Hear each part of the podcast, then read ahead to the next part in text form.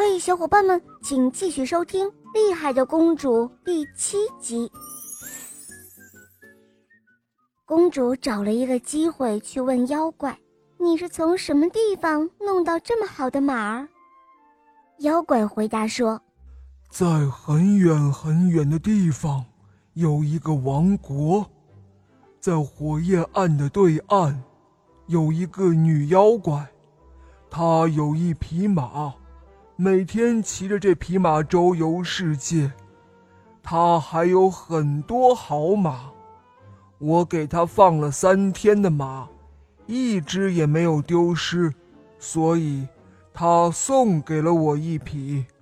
那么你是怎么过那条火焰河的呢？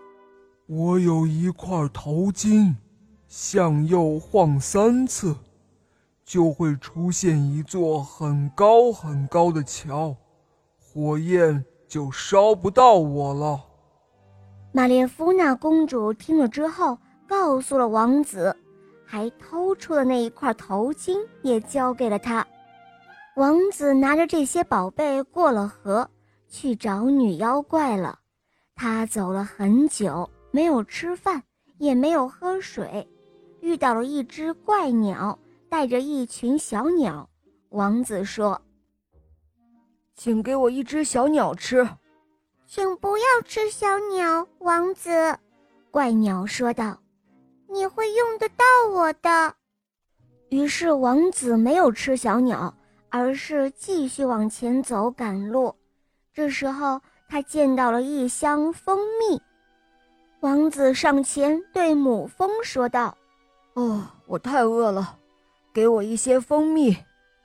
母蜂回答说，哦，请你不要动我的蜜，王子，你会用得到我的。